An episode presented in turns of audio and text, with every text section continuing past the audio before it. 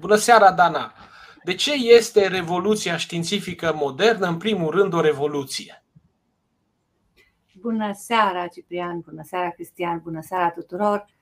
Cred că este o revoluție pentru că ne place să ne gândim că ne-am născut dintr-un eveniment cataclismic, că civilizația noastră s-a născut dintr-o ruptură, dintr-un fel de Big Bang originar. De acolo pornește modernitatea. Și de ce este aceeași revoluție științifică modernă științifică și nu de altă formă? Pentru că, în mod tradițional, credem că știința modernă s-a născut în secolul XVII, că până atunci cunoașterea, chiar dacă pretindea că este științifică, era de fapt de altă factură. Acolo s-a petrecut momentul uh, de la care putem spune că avem știință, mai putem încă citi scrierile lui Isaac Newton, cel cu care se încheie Marea Revoluție Științifică. E o convenție până la urmă.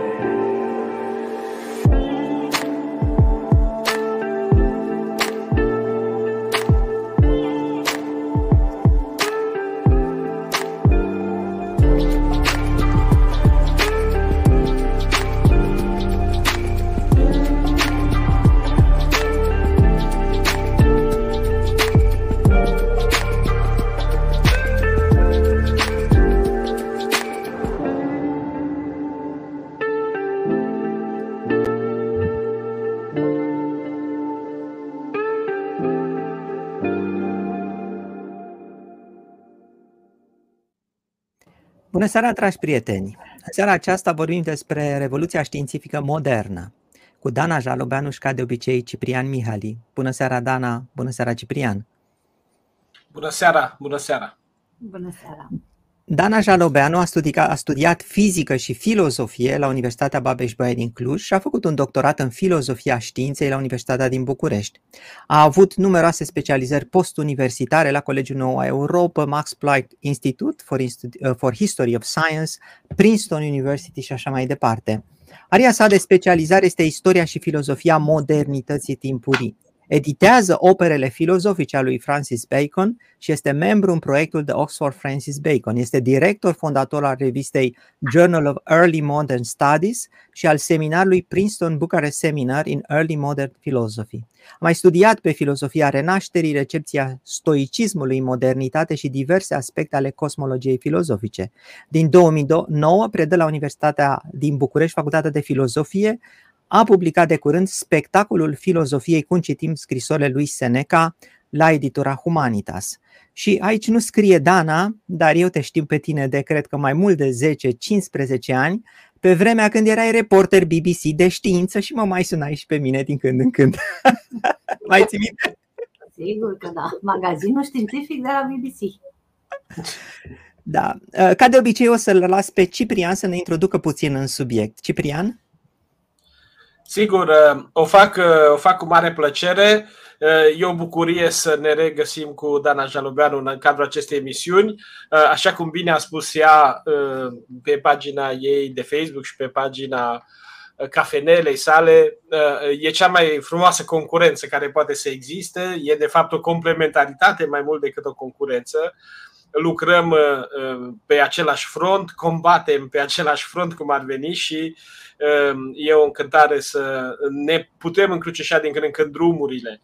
Ehm, am fost și noi și eu personal de câteva ori invitat în emisiunea Danei. Dana este, dacă nu mă șel, a doua sau a treia oară invitată la noi în 70 de emisiuni ehm, și ne bucurăm că fiecare dintre aceste proiecte poate să continue și rezistă în ciuda atâtor obstacole care pot să fie de natură administrativă, de natura programului nostru, câteodată sănătatea nu ne lasă și așa. Da, mergem da, înainte. Ciprian, uh, să le spunem pentru cei care nu știu, vorbim despre canalul de YouTube Cafeneaua Filozofică.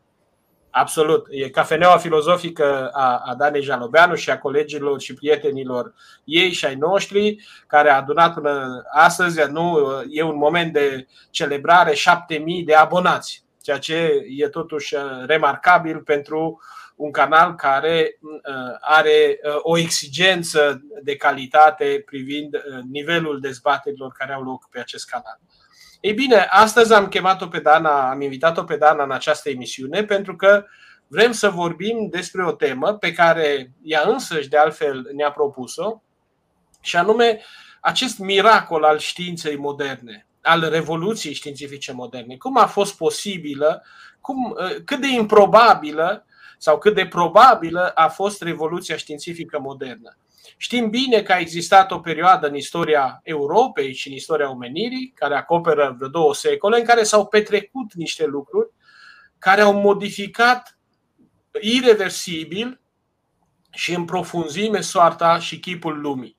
Aceste evenimente, așa cum spun unii dintre autori, nu au fost atunci de așa mare amploare, așa cum un val uh, puternic se naște în fundul mării ca o simplă Um, ca un simplu tremur și ajunge uh, la țăr măturând totul în calea sa, probabil că e ceva de felul acesta și în nașterea Revoluției sau în, în, în, în, um, în, în această reunire a condițiilor care au făcut posibilă știința modernă. Ei, pentru asta, eu m-am uitat pe mai multe cărți, evident, vreau numai să-i dau Danei niște citate pe care ea le știe mult mai bine ca și mine, și să încep cu uh, un citat dintr-o carte minunată pe care de altfel o recomand tuturor, această carte, Hannah Arendt, Condiția umană, care este una dintre marile cărți ale secolului 20, da? Și în care, la pagina 212, Hannah Arendt îl citează pe Whitehead, pe filozoful uh, Albert Whitehead. Și zice așa, de când un prunc s-a născut într-o iesle, Probabil că niciun lucru atât de mare nu s-a mai petrecut cu atât de puțin zgomot. Referirea lui Whitehead este la invenția telescopului de către Galilei, considerat până astăzi, cel puțin de, în, în, în, de către Fideli Hanei Arendt, ca unul dintre cele trei evenimente care au tulburat definitiv ordinea lumii, alături de reformă și alături de descoperirile geografice. Și spune Hanare, nu e nimic exagerat în această afirmație. Întocmai ca nașterea din Iesle, care nu a însemnat sfârșitul antichității, ci începutul a ceva atât de nou, de neașteptat și de neprevăzut, încât nici speranța, nici teama nu ar fi putut să-l anticipeze, ei bine, aceste prime priviri aruncate asupra Universului printr-un instrument în același timp adaptat simțurilor omenești să dezvăluie ceea ce ar fi trebuit în chip categoric și pentru totdeauna să rămână mai presus de ele, au pregătit cadrul pentru o lume în întregime nouă și au determinat cursul altor evenimente care, cu mult mai mult zgomot, aveau să anunțe epoca modernă. Așadar, revoluția științifică modernă nu este o revoluție în sensul în care noi am cunoscut Revoluția franceză sau Revoluția bolșevică, nu? sau alte revoluții zgomotoase în sânge, deși a curs sânge uh, în timpul Revoluției științifice, dar imaginea pe care ne-o lasă Hannah Arendt și pe care ne-o lasă mulți gânditori, inclusiv Coire în cealaltă carte pe care evident vreau să o prezint aici, Um, uh, cartea lui Coire, celebra lucrare a lui Coire de la sfârșitul, de la lumea închisă la Universul Infinit, unde uh, el ne vorbește despre neliniștea uriașă pe care au provocat-o pentru uh, oamenii secolelor al XVI-lea și al XVII-lea descoperirile științifice. Așadar, dragă Dana, de unde vine această tulburare mare, acest caracter epocal pe care uh, Uh, știința modernă uh, îl capătă în aceast, acest moment istoric al lumii. Uh, o să te dezamăgesc, Ciprian, pentru că cea mai mare parte a părții epocale a curentului de care vorbești vine din secolul XIX. Este o construcție post factum, revoluția științifică este un construct istoriografic atunci când istoricii filozofiei și istoricii științei au început să justifice activitatea, să-și caute momentul fondator, să caute originile. Și evident că Coire, care a fost, pe care l-ai citat și care a fost unul dintre cei care a introdus teza revoluției științifice și a făcut foarte mult pentru ca ea să devină teza istoriografică centrală pentru istoricii filozofiei și istoricii științei.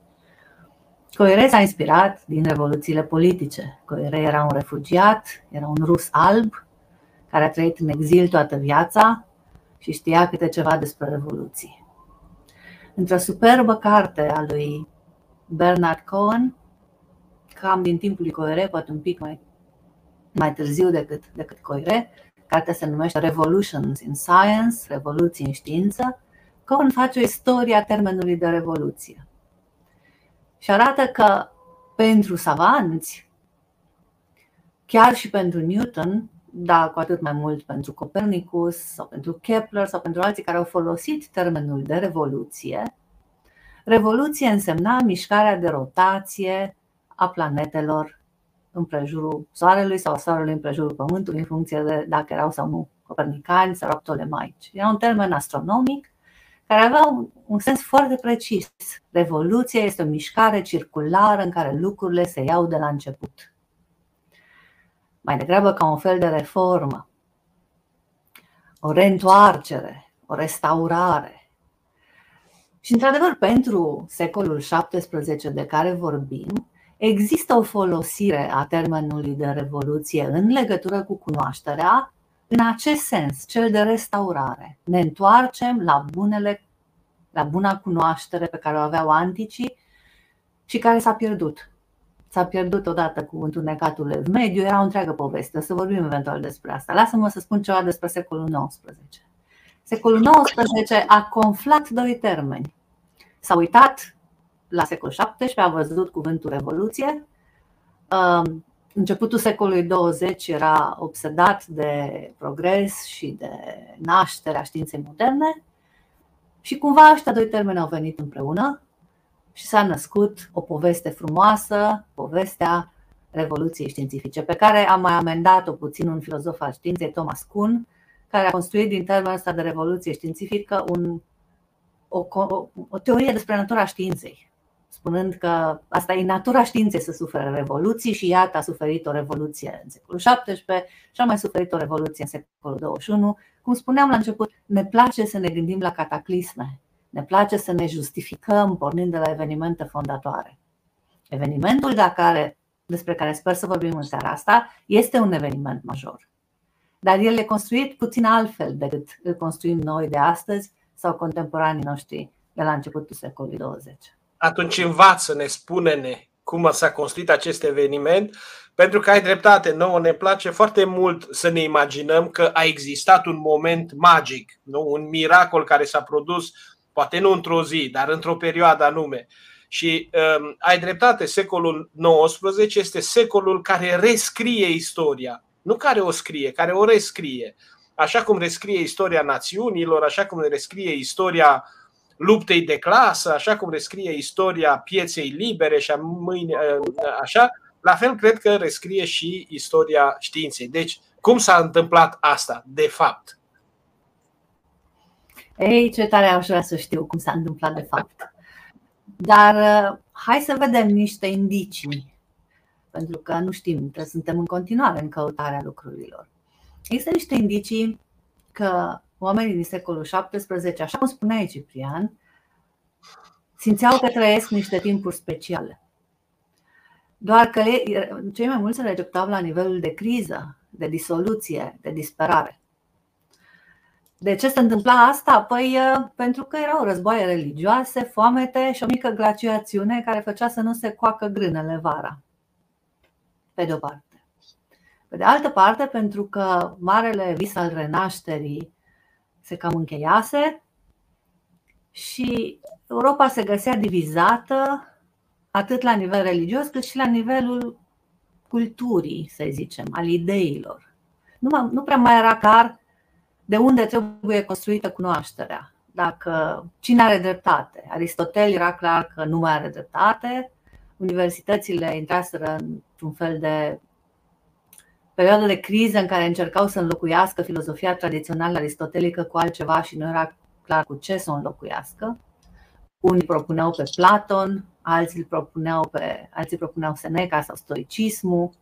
Erau și îndrăzneții din afara universităților care descoperiseră poemul lui Lucrețiu, considerat ateu și foarte problematic de toată tradiția filozofică. Și deci exista o bătălie între intelectuali pentru cum să construim, de la ce să începem să construim. Și deja ați văzut din ce v-am spus că nimeni nu se gândea, hai să o luăm de la zero. Hai să începem noi. Noi suntem primii. Jos cu anticii, să începem o mare, să întoarcem o foaie nouă și să construim de la zero. Nimeni nu se gândea la asta. Genul ăsta de, de atitudine există la un singur mare filozof de secol XVII pe numele lui Descartes. Dar nici Descartes nu credea cu adevărat, pentru că atunci când Descartes scrie o nouă geometrie, prefața de la geometria lui Descartes este de tipul anticii aveau metoda sintetică ca și metoda analitică și au ascuns-o de noi. Și eu o să vă arăt în tratatul ăsta cum o redescoper. Tema asta a redescoperirii înțelepciunii antice este absolut esențială în lumea intelectuală. În lumea mai puțin intelectuală, tema absolut esențială și care îi obsedează pe toți e cea a sfârșitului lumii. Trăim într-o secolul XVII ca și secolul XVI, este populat de oameni care sunt convinși că nu mai e mult și că sfârșitul e aproape și din asta trag tot felul de concluzii. Unele, unele sunt foarte pesimiste. Spuneai, Ciprian, că vrei să introduci în discuție un astfel de poem pesimist al lui John Donne. Da, da. Um, dăm voie de să-l citesc. John Donne scrie aceste versuri la 1611. Le găsiți tot în această carte a lui Coire, la pagina 29. Și uh, ca să vedeți care este spiritul vremii, nu? Noua filozofie face ca totul să fie nesigur. Elementul foc s-a stins complet. Pierdut e soarele, pierdut pământul și nimeni azi nu ne mai poate spune unde să-l căutăm. Oamenii mărturisesc deschis că lumea asta s-a sfârșit, când pe planete și pe firmament ei caută atâta noutate și văd apoi că aceasta s-a dizolvat din nou în atomi. Totul e îmbucătățit, a dispărut orice coerență, nu mai există raporturi juste, totul e discordant. Nu pare deloc optimismul unei revoluții și al unei lumii mai bune, nu? Nu scrie nimic de telefoanele mobile care vor apărea și de rachete și de avioane. Nu, nu. Da, asta este un poem capană cu care îmi încep și eu uneori cursul cu studenții. El a fost publicat în 1611.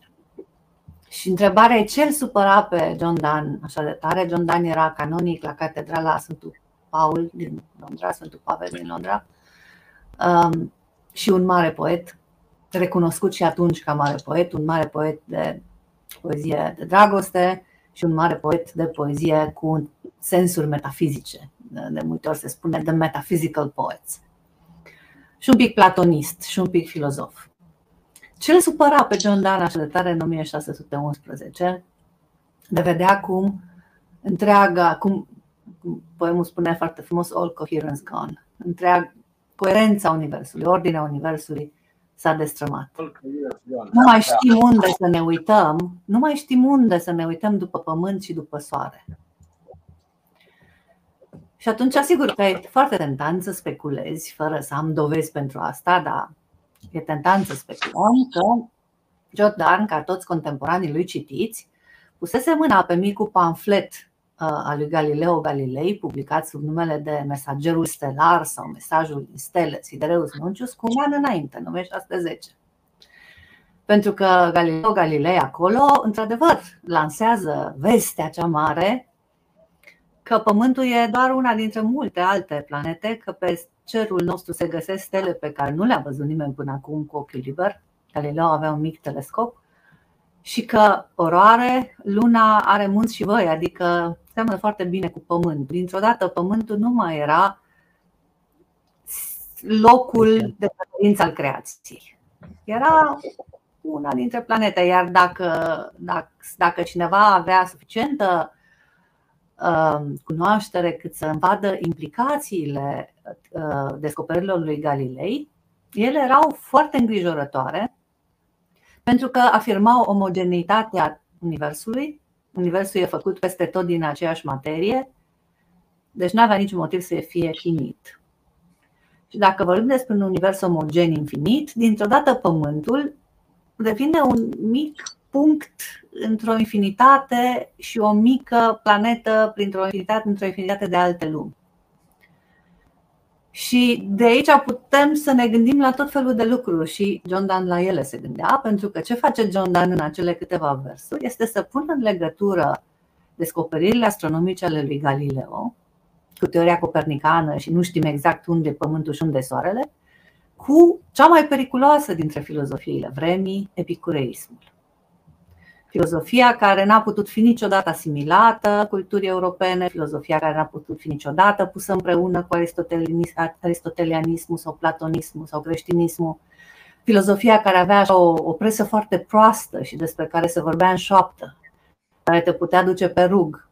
S-au întâmplat cazuri. Giordano Bruno, Vanini, pentru că vorbim despre atomism și materialism, pentru, nu? Pentru că filozofia epicureică îți dădea metafizica de care era nevoie ca să înțelegi ce înseamnă că universul infinit, că este format dintr-o infinitate de atomi eterni și neschimbători, că nimic nu se pierde și nimic nu se câștigă, că există o lege globală de conservare, că nu există miracole și că, practic, toate agregările, care noi le spunem soare, planete, oameni, sunt de fapt agregări de atomi care se vor dizolva în atomii componenți, care își vor continua existența la infinit. Dintr-o dată, o filozofie foarte speculativă se unește cu niște cu știința, cu, the, cu cea mai the latest, cum se zice în science, descoperirile cele mai uh, la modă și cele de care vorbea întreaga Europa, pentru că atunci când Galileo descoperă ce descoperă și publică ce publică, devine, era ca un fel de articol de presă astăzi. Toată lumea cumpăra cărticica aia care se traduce după aia nu știu câte limbi și circulă peste tot în Europa și care în sine n-ar fi fost atât de periculoasă. Dacă o puneai împreună cu epicureismul, devenea periculoasă. Și se pare că și Galileo ajunge să fie să intre în conflict deschis cu autoritățile religioase și începe împotriva lui un proces. Ei, există cineva care a descoperit primul denunț împotriva lui Galileo și denunțul împotriva lui Galileo este pe acuzații de epicureism. Da. Știi, stăteam, Dana, când povesteai și mă gândeam, povestești așa de frumos, dar oare nu reconstruie și tu această da. revoluție științifică pe care o povestești pare mai mult un construct filozofic. Niște oameni deștepți de la facultate care fac niște măsurători, Galileo Galilei, care descoperă niște cărți cu o ideologie care se potrivește și uite așa a apărut revoluția științifică, dar este așa. În mod clar este o reconstrucție pentru că nu poți să faci istorie fără să arunci asupra istoriei niște categorii sau o plasă de concepte sau să-i grupezi pe oameni într-un fel sau altul și acolo apar premisele noastre filozofice. N-ai cum să faci altfel. Uh, un faimos filozof al științei, Imre Lakatos, calchindu-l pe Kant, spunea uh, istoria științei fără filozofia științei este oarbă. Iar da. filozofia științei fără istoria științei este goală. Nu se ocupă de nimic. Și ca să continui pe aceeași idee, am avut aseară o discuție cu uh, unul prieten, dacă pot să spun așa, și profesor academician, domnul Voicu Lupei, care îmi spunea, zice Cristi, să nu cădem în această idee că revoluția științifică modernă uh, este un astfel de construct, că în spatele ei se găsesc și oameni vii, oameni care erau curioși că această revoluție științifică până la urmă a devenit și în mod natural, în urma curiozității acestor oameni care s-au întrebat, dar totuși, cum îmi sunt lucrurile? Ia să caut, ia să îndrept telescopul în partea cealaltă. Deci nu neapărat un construct făcut la catedră, ci ceva venit, venit în mod natural în urma, uh, în urma, cum să zic eu, faptului că suntem oameni și că suntem curioși. Sunt total de acord că Revoluția nu s-a petrecut la catedră. Chiar dacă Galileo era profesor de matematică, uh, Sidereus Nuncius, cărticica de care vorbeam, a fost momentul în care Galileo a părăsit universitatea și a devenit filozof de casă al ducilor Toscanei. Iar cărticica lui, despre care vorbit noi și o să mai vorbim la Cafeneaua Filozofică. În 13 ianuarie aniversăm momentul în care Galileo a văzut sateliții lui Jupiter, pe care i-a numit cu o plecăciune în fața patronului său stelele medicene. Acum, de ce și-a îndreptat Galileo luneta către cer? În primul rând, dacă e vorba de Galileo, atunci Galileo era un om foarte educat. Știi, cred, Cristi, că de fapt lucrurile merg așa. Pentru ca să ai impulsul de a te uita, să vezi cum arată lucrurile cu adevărat, mai întâi trebuie să nu fii de acord cu ce zic autoritățile vremii despre lucrurile alea. Mai ales când se uitau la lucruri pe care, la care toată lumea se uita. Astronomie se făcuse de 2000 de ani. Și Galileo nu era de acord cu teoria în vogă, care era încă geocentrică, și era un copernican. Mai mult, era un om foarte educat care citise Plutarh și Seneca, unde găsise teorii alternative despre natura lunii, de pildă. În Plutarh există o întreagă poveste despre cum luna e ca pământul. Doar că Plutarh nu avea, Plutarh avea niciun fel de argumente pentru asta, altele decât fantezia și, mă rog, o teorie despre un univers omogen. La fel, Seneca are o teorie despre cum cometele sunt corpuri cerești. Pentru toată tradiția aristotelică, cometele sunt ca și curcubeu, niște fenomene atmosferice. Cred că și Galilei, nu? Și Galilei merge pe aceeași idee. Că Seneca și Plutarh trebuie să aibă dreptate și Copernic trebuie să aibă dreptate și că argumente. Și atunci află că niște uh, olandezi deștepți vreau să vândă Veneției un uh, instrument de, cum le zice la asta, tehnică militară uh, care îți permitea să observi dușmanul la distanță mult mai repede decât te observă el pe tine în bătăliile navale ale Veneției. Da? Veneția era marea putere militară și se bătea cu turcii pe mare și era foarte important să aibă un instrument cu care să vadă, să vadă corăbile la distanță. Și ăsta era telescopul. Galileo, lucrând la arsenalul Veneției și fiind cineva foarte implicat în tehnica militară și în studii de balistică, pune mâna pe acest patent, îl fură, ca să zicem pe a dreaptă, îl copiază în laborator și scrie Sidereus Nuncius, pe care are grijă să o planteze la târgul de carte de la Frankfurt, cel mai mare târg de carte din Europa, unde veneau toți oamenii care vreau să afle ce s-a mai făcut în materie de știință și de acolo ambasadorilor europeni care au chestia la curțile europene și au transformat-o în cea mai, cel mai citit, cel mai important articol științific ever. Adică dacă ar fi să ne gândim care a fost cel mai important articol științific prin difuzare, prin noutăți, prin numărul de descoperiri, sunt vreo șase, ăsta le bate pe toate. Și atunci sunt de acord cu tine că povestea este de fapt dacă stai să scrii povestea, cum s-au petrecut, de fapt, diversele momente ale apariției noului în secolul XVII, e greu să spui o poveste cu cap și coadă și cu coerență. E, istoria științei e mult mai încălcită și întortocheată decât vrem să acceptăm. Dar uh, unde cred că aș putea să fac o afirmație tare este că, în general, pentru oamenii în secolele 16-17, noul se naște din vechi. Noul se naște din citirea autorităților pe care le contești și te duci să vezi sau să găsești argumente sau să găsești instrumente cu care să, să, să corectezi ceea ce ai învățat ca să uh, sumarizez puțin așa, să răspundem puțin la întrebarea uh, acestei întâlniri, cum a fost posibilă revoluția științifică modernă, spui tu, un prim punct este că trebuie să știi ce a fost înainte, fie ca să combați, fie ca să adaugi la ce a fost înainte. Da, și revoluția științifică de fapt se naște dintr-o mișcare extraordinară de 200 și ceva de ani, care se numește umanismul renașterii și care este o mișcare de recuperare de texte. Pentru că dacă la 1500 existau niște manuscrise ale lui Aristotel, hai, 1400, existau niște manuscrise ale lui Aristotel și încă câte ceva, mai exista câte ceva din, din antichitate. Și pe urmă existau manualele universitare ale universităților europene ce se întâmplă începând cu 1450 și după, mai ales după căderea Constantinopolului, este că vin în Europa manuscrise pe care europenii nu le știau dinainte și are loc o mișcare de traducere și de înțelegere și de, de citire și, de, și după aia, după apariția tiparului, de publicare a filozofiei alternative, da? a, a teoriilor care nu erau cunoscute și care nu erau acceptate. Platonism, stoicism. Care sunt tot de sorginte oarecum europeană, în sensul modern al termenului european, nu?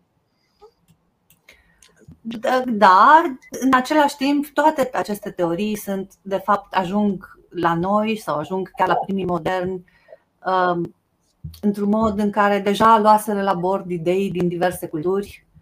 Um, există niște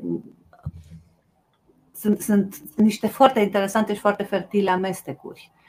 Uh, ca să îți răspund, Cristi, la întrebarea ta legată de relația între filozofie și știință, renașterea nu recuperează doar filozofi, ea recuperează o parte din marii matematicieni ai antichității. Recuperează în primul rând pe Marele Arhimede, care nu era cunoscut în Evul Mediu.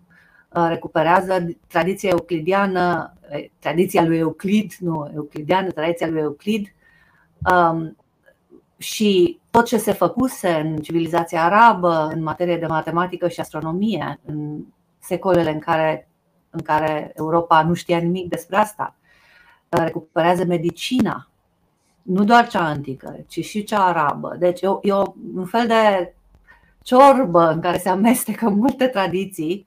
Da, mi-ai luat efectiv Europenii se apucă să o traducă și să o pună în ordine. Și abia după ce este tradusă și pusă în ordine, începe să devină posibilă revoluția științifică. Mi-ai luat uh, vorba de în gură pentru că chiar asta vreau să te întreb, unde este știința din această revoluție, pentru că degeaba am fi filozofi care am medita asupra lumii dacă nu avem instrumentele. Uh, Galileo a avut un instrument, telescopul, dar al doilea instrument uh, e foarte important, este matematica.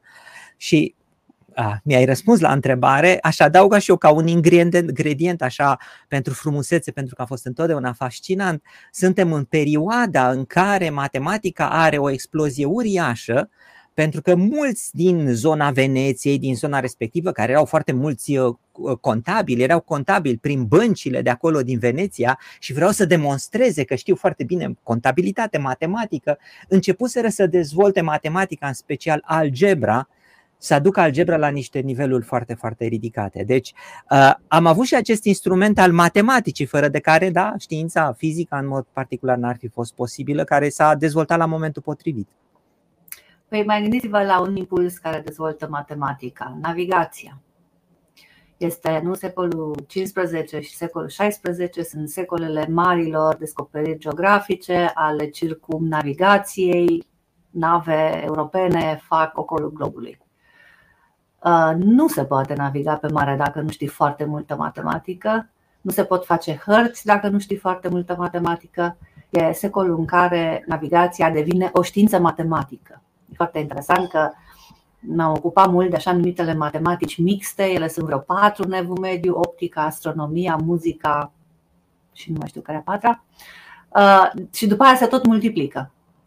Uh, geografia devine o știință matematică, geografia alcătuirii de hărți, um, navigația devine o știință matematică, balistica și arta războiului devin științe matematice, fortificațiile, arhitectura nu devin științe matematice. Deci un fel de explozie așa numitelor matematici mixte, adică a matematicii care se amestecă cu fizica, fie în optică, fie în astronomie, fie în balistică, fie în navigație.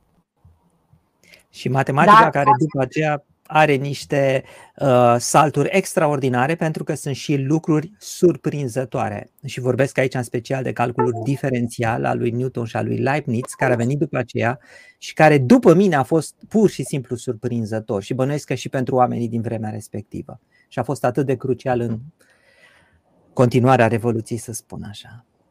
Ce e foarte important însă e că nu se pot împărți lucrurile între nu putem spune unii sunt filozofi și unii sunt matematicieni. Din nou, Galileo este profesor de matematică și filozof la curtea regelui Toscanei. Isaac Newton, cel mai mare matematician al vremii, vrea să fie numit filozof toată viața și pretenția lui este că face filozofie naturală. Oamenii ăștia vor să fie de toate. Matematica e doar una din preocupările lor. Da, dar uite, acum pot să-mi confirmi un fel de bârfă pe care am auzit-o, că Galileo Galileo a fost profesor de matematică pentru că nu i s-a permis să fie de profesor de filozofie, că ar fi avut probleme cu autoritățile. Plus că acolo se plătea bine și era bătaie pe, la pe catedra de filozofie sau pe cea de medicină. Matematica era complicată și prost plătită. Ia uite, Ciprian, vezi, pe vremea aia se băteau toți să fie profesor de filozofie. Da, cred că ne-am născut într-un timp nepotrivit noi filozofii. Hai, lasă că e bine și așa. De Dana, ne preiau acum o întrebare din public. Deci chiar și vikingii cunoșteau o oarecare matematică? Ciprian, nu știu nimic despre vikingi și nici despre matematica lor, îmi pare rău. Da, adică uh, e o diferență între navigarea de coastă și navigarea în largul oceanului pe care A, o practică. Asta era întrebarea. Da, da, da, sigur că da. Da, da, da. da. Uh, navigarea, navigarea de-a lungul coastelor, care se petrece în, mă rog, în antichitate și în evul mediu, nu presupune atâta matematică. Matematica intervine în momentul în care vrei să traversezi Atlanticul și să ajungi într-un punct în America de Sud care să nu fie nici la sudul extrem al Americii de Sud, nici, da, deci vrei să ajungi undeva și vrei, nu știi cum să ajungi acolo, trebuie să știi să determini paralelele, trebuie să știi să, să-ți măsori poziția și, foarte interesant, um, determinarea longitudinii pe mare nu se poate face până în secolul XVIII. Arta navigației pentru secolele 16-17 presupune singurul lucru pe care știau să determine pe ce paralelă se găsesc. Și trebuiau să navigheze pe paralelă, ceea ce e greu, că vine furtuna și te mută de acolo. Și atunci, navigația este de fapt un motor foarte puternic pentru dezvoltarea matematicii. Pe la 1670, Societatea Regală Britanică pune la bătaie foarte mulți bani, da, foarte mulți bani, ca premiu pentru cel care va descoperi cum se poate calcula longitudinea pe mare. Și durează vreo 60 de ani până vine cineva cu un răspuns. Și care e răspunsul? Adică ce se întâmplă, ce se modifică revoluționar totuși pentru ca această dublă nu, dublă coordonare să fie posibilă în largul mării. Dincolo, sigur, evident, de coordonarea asta după, după poziția astrelor. E complicat pentru că foarte multă lume uh, speră că răspunsul la problema longitudinii să fie o chestiune legată de determinarea uh, poziției legate de astre, um, dar de fapt nu asta e răspuns. Răspunsul este un ceas bun. Un ceas care să-ți permită, să-ți permită să, să determini ora locală și în același timp să duci cu tine ora de acasă. Cu asta ai rezolvat problema. Dar asta e o problemă care nu se poate rezolva decât la începutul secolului XVIII, când un foarte bun ceasornicar pe numele lui John Harrison reușește să-i convingă pe toți că nu pendulul este ceasul viitorului, ci ceasornicul de buzunar bine făcut.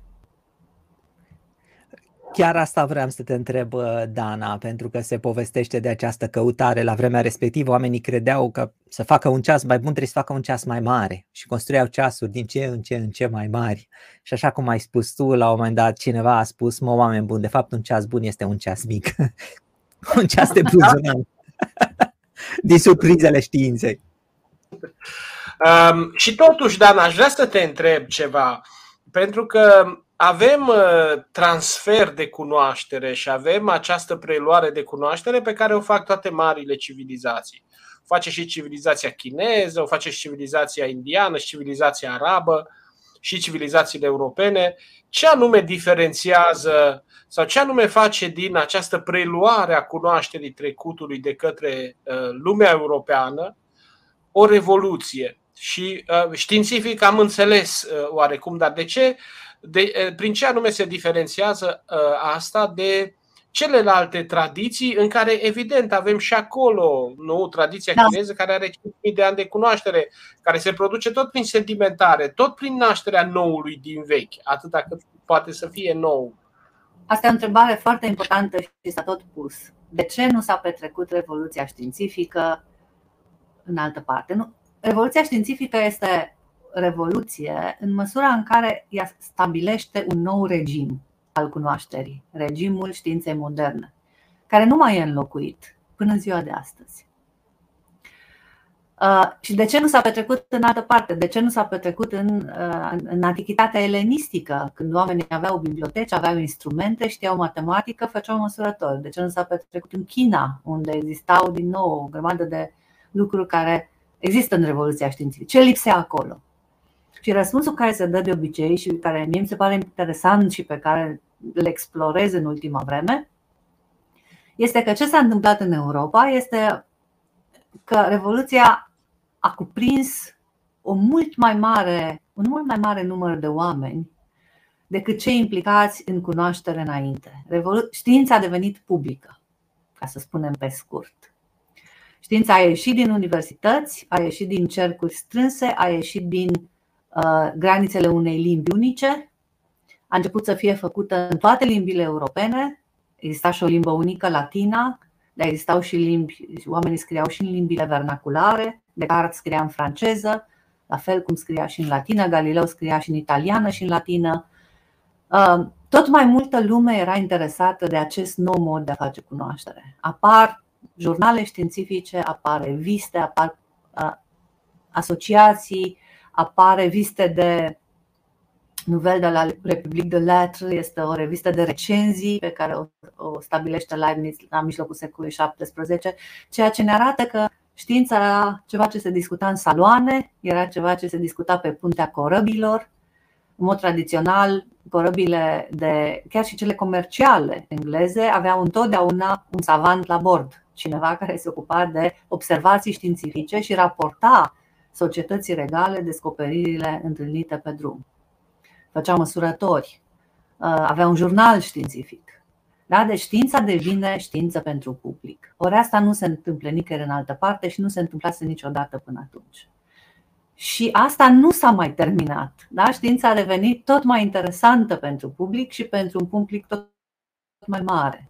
În secolul XVII publicul era format din bărbații albi bogați um, și educați și care știau un pic de latină și știau să scrie să citească. În secolul XIX știința devine uh, o știință pentru un public mult mai mare, care cuprinde muncitori și știința. Există proiecte de a aduce de a aduce știința în fabricile englezești, de pildă. Și, și în școli apare educația de masă, nu? Apare școli, educația da, de masă. Apare, da, asta apare un pic înainte. Și în secolul XIX știința ajunge să fie pentru femei, ceea ce dublează dintr-o dată populația de oameni interesați de descoperirile științifice și creează o mare literatură de popularizare a științei, despre care o știm și noi astăzi, sub formă de, nu, de Jules Verne, poate am auzit, de H.G. Wells, poate am auzit. Astea sunt uh, vehiculele de comunicare a științei către public în secolul XIX. Literatura zisă științifică fantastică. Da, uh, da. Ciprian, uh, ai auzit-o și tu pe Dana cu întreruperi? Sigur, a fost un mic moment de, de, de întrerupere tehnică și de aceea aș prelua pentru foarte puțin timp, poate că în câteva secunde se, se reface această mică problemă, se, o depășim și aș zice ceva de felul acesta. Ai spus și mi-a plăcut această idee că știința devine publică. Și într-adevăr, așa cum o spun mulți autori istorici, sociologi, filozofi, din secolul XVIII vedem apărând această sferă publică, nu? Sfera publică în care sunt diseminate rezultatele științei, în care sunt făcute cunoscute tranzacțiile comerciale, prețul grâului, prețul uh, uh tuturor uh, uh, condimentelor sau materialelor aduse din insule sau din uh, imperii. Uh, e perioada în care se discută și filozofie în cluburi, se nasc cluburile, nu-i așa? Um, e un soi de publicizare a, a, a vieții um, elitiste, un soi de, cum spune cineva bine într-un comentariu, de democratizare um, chiar, uh, dar care se întâmplă cu toate aceste fenomene? Adică, probabil că ceea ce este revoluționar într-un anume fel în știința modernă este ceea ce privește și știința, Hannah Arendt vorbește despre cele trei evenimente, așa descoperirea lumii, reforma uh, și uh, descoperirea telescopului. Adică uh, navigația, da? reforma, revoluția religioasă și revoluția științifică. Ori succesul lor vine tocmai din faptul că ele au devenit fenomene publice, din faptul că protestantismul devine fenomen de masă, nu? Că și luteranismul și calvinismul sunt, uh, sunt nu știu, termenul nu e bun, dar să zicem, democratizate. Adică e o lume întreagă care se mișcă și poate că ce este interesant de văzut aici e cum, cum uh, uh, care sunt canalele prin care această cunoaștere rezervată până atunci unor elite devine o cunoaștere populară. Cu traducerile, nu e așa, a textelor sacre sau ale textelor științifice în limbile naționale, cu apariția, uh, cum spui tu, a literaturii acesteia chiar a presei la un moment dat, nu? Ciprian, așa e cum zici și totuși e misterios, pentru că, uite, hai să ne gândim la următorul lucru. Um, în Anglia lui Shakespeare, teatrul era extraordinar de popular. Uh, toată lumea se ducea să vadă piesele lui Shakespeare. Muncitorul zilier, slujnica de la bucătărie, dădeau echivalentul muncii pe jumătate de zi și mergeau la teatru. Știau piesele lui Shakespeare prin afară. E un fenomen, a fost studiat de istorici. Și totuși, nu devine toată lumea poet. Nu devine toată lumea interesat de poezie în măsura în care oamenii devin interesați de știință. Deci e ceva mai mult decât accesul la informație, e ceva mai mult decât se învață la școală și literatura se învață la școală și pictura se învață la școală și deși evident sunt tot mai mulți pictori odată cu renașterea, nu devine toată lumea pictor și nu devine toată lumea poet, pe când prin interesul pentru știință, uh, aproape că am putea spune Europa devine o Europa a oamenilor care fac știință. Astăzi chiar vorbim despre știința nu făcută de public, despre public science, oameni care fac măsurători sau numără aricii din grădină și raportează câți arici se găsesc și contribuie în felul ăsta la uh, diverse cercetări științifice legate de ecosisteme. Deci se întâmplă ceva foarte interesant. Știința cumva se raportează altfel la public, luând publicul la bord. Fiecare dintre cei care citește despre marile descoperiri ale lui Newton, la mâna a doua, la a treia, în cărți de popularizare, nu citește direct principia, devine direct, cumva devine un vector pentru această cunoaștere. Și ce e interesant pentru mine, că mă ocup de Bacon, este că Francis Bacon teoretizează povestea asta. Pentru Bacon este natura științei să se adreseze publicului în așa fel încât să-l ia la bord în marea călătorie a cunoașterii. Și chestia asta pe care Bacon o tot spune și o tot spune, se propagă ca un fel de ideologie a științei moderne și prinde foarte frumos la publicul european. Ciprian, cred că știința ne cam lasă uh, și Dana, pentru că iarăși am auzit cu întreruperi. Uh, a zice să luăm ultimele întrebări în aceste 10 minute câte mai sunt? Sigur, sigur. Uh, bine, în primul rând o salutare foarte amicală de la buna noastră prietenă, invitată și în emisiunea noastră, Mihaela Gligor, care te salută. Nici nu știu unde e Mihaela, dacă e în India acum, dacă e în Cluj, dacă e în Alba, de unde sunt părinții ei. O salutăm și noi pe Mihaela. Um, așadar, e o invitație la cursurile Danei de la București. Um, aș prelua însă o întrebare de la o întrebare formulată în două părți de către uh, prietena noastră din Suedia, nu? Laura da. Ghidu Ventimiglia. Revoluția științifică s-a bazat pe teorii care de multe ori au fost catalogate ca, folosind un termen actual, fake news, mai ales de către biserică. Cu timpul s-au dovedit corecte. Pe acest principiu se bazează și cei care elaborează și împrăște anumite teorii revoluționare și în zilele noastre. Cum putem recunoaște o adevărată teorie revoluționară? Nu putem. Cred că... Așteptăm să-și dea roadele. cred, că, cred că e toată povestea lui Thomas Kuhn, nu? Cu structura revoluțiilor științifice. Adică ele sunt revoluții abia după ce se întâmplă, nu, din, nu înainte. Nu? Aici cred că și Cristian putea să. Abia istoricul poate să spună ceva despre caracterul revoluționar. La momentul la care teoriile sunt propuse, ele se confruntă cu faptele și între ele și cea care reușește să explice sau să convingă sau să aibă facă predicții care să se adevărească, are pentru o vreme un anumit succes, după care e înlocuită de alta. Cele mai multe dintre teoriile revoluției științifice sunt greșite. E foarte important să spunem asta. Uh, Galileo credea tot felul de trăznăi. Uh, principia lui Newton ne dă cheia spre structura Universului, dar Universul pe care Newton îl propune este un univers cu șase planete, limitat la sistemul solar și în care cometele sunt trimise de Dumnezeu ca să repare mecanismul când da, se da, mi se pare, cred că trebuie să fie foarte fascinant să citești textele oamenilor ăstora, pentru că poți să deosebești, sigur, cu distanța, cu avantajul distanței pe care o avem față de epoca respectivă, um, această uh, mare, uh, uh, nu așa, discrepanță între ce era atunci căutarea și explicarea în toate sensurile posibile Adică de la cele mai fanteziste lucruri, cum spunea și Laura, până la cele mai corecte intuiții care vor bulversa pe urmă știința. Și mă gândesc că, în general, istoria științei funcționează așa.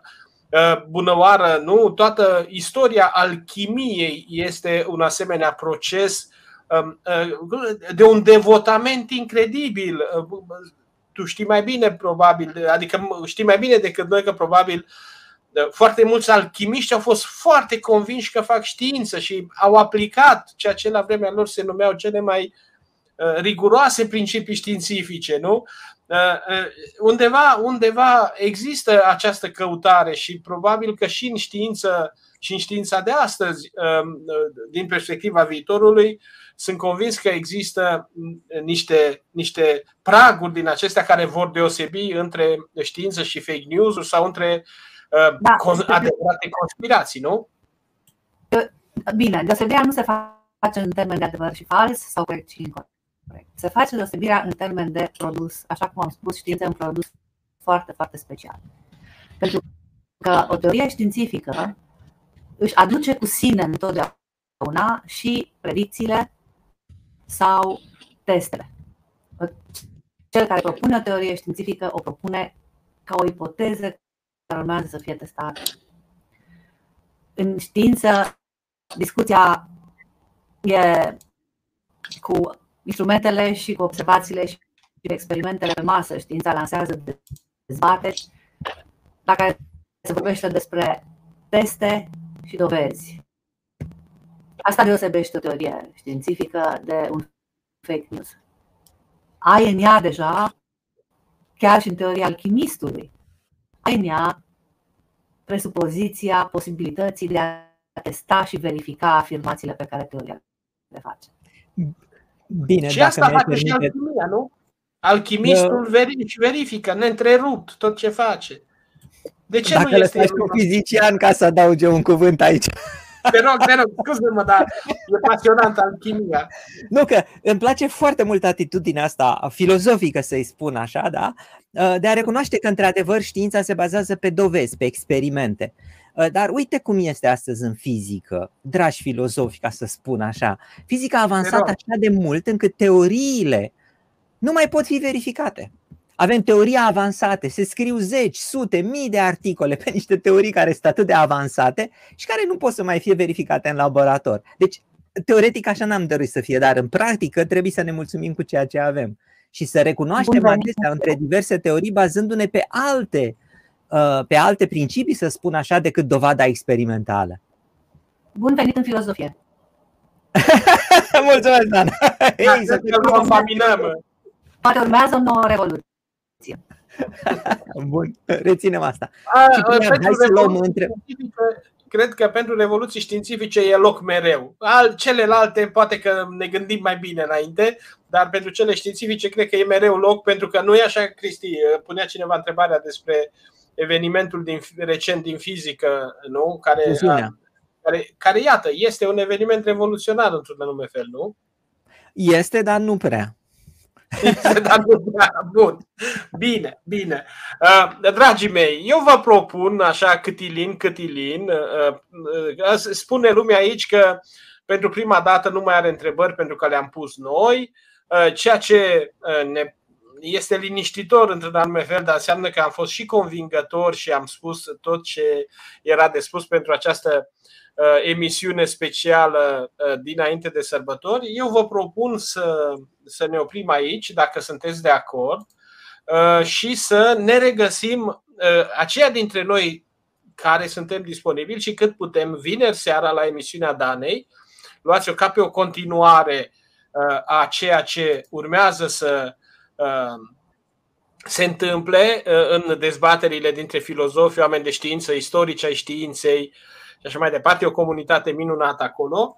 Uh, iar noi ne regăsim începând din luna ianuarie, sperăm 11 ianuarie, poate 18, dar o să revenim cu informații uh, și uh, ne-l dorim alături de noi pe Mihai Nete, acel care a scris o istorie genetică a poporului român.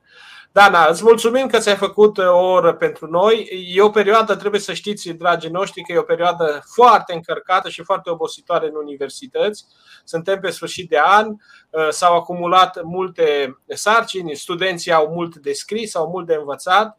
Noi uh, suntem în uh, vârtejul predării, mai predăm săptămâna asta, mai predăm câți putem și câți mai apucăm și săptămâna viitoare după care intrăm într-o bine meritată pauză de uh, sărbători. De aceea, Cristi, uh, Dana, vă mulțumesc încă o dată că v-ați făcut acest uh, timp să, să, să ținem și această emisiune. Sperăm că a fost de folos celor care ne-au urmărit și um, vă doresc tuturor celor de acasă, oriunde vă aflați, sărbători luminate, să fiți sănătoși, să fiți moderați, să fiți împăcați cu voi înși și cu lumea să nu mai boicotați uh, starea de bine, ci să vă bucurați de ceea ce aveți și să nu vă întristați pentru ceea ce nu aveți. Nu, Dana, cine spune asta? Stoicii, nu? Asta e deviza stoică. Stoicii putem să spunem și noi, Ciprian. Vă mulțumesc tuturor pentru seara Mulțumim și noi.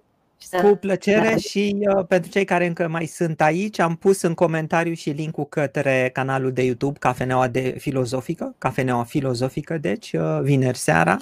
Uh, dacă și puteți să urmăriți și alte emisiuni până atunci. O seară plăcută la toată lumea. La revedere! La revedere! La revedere!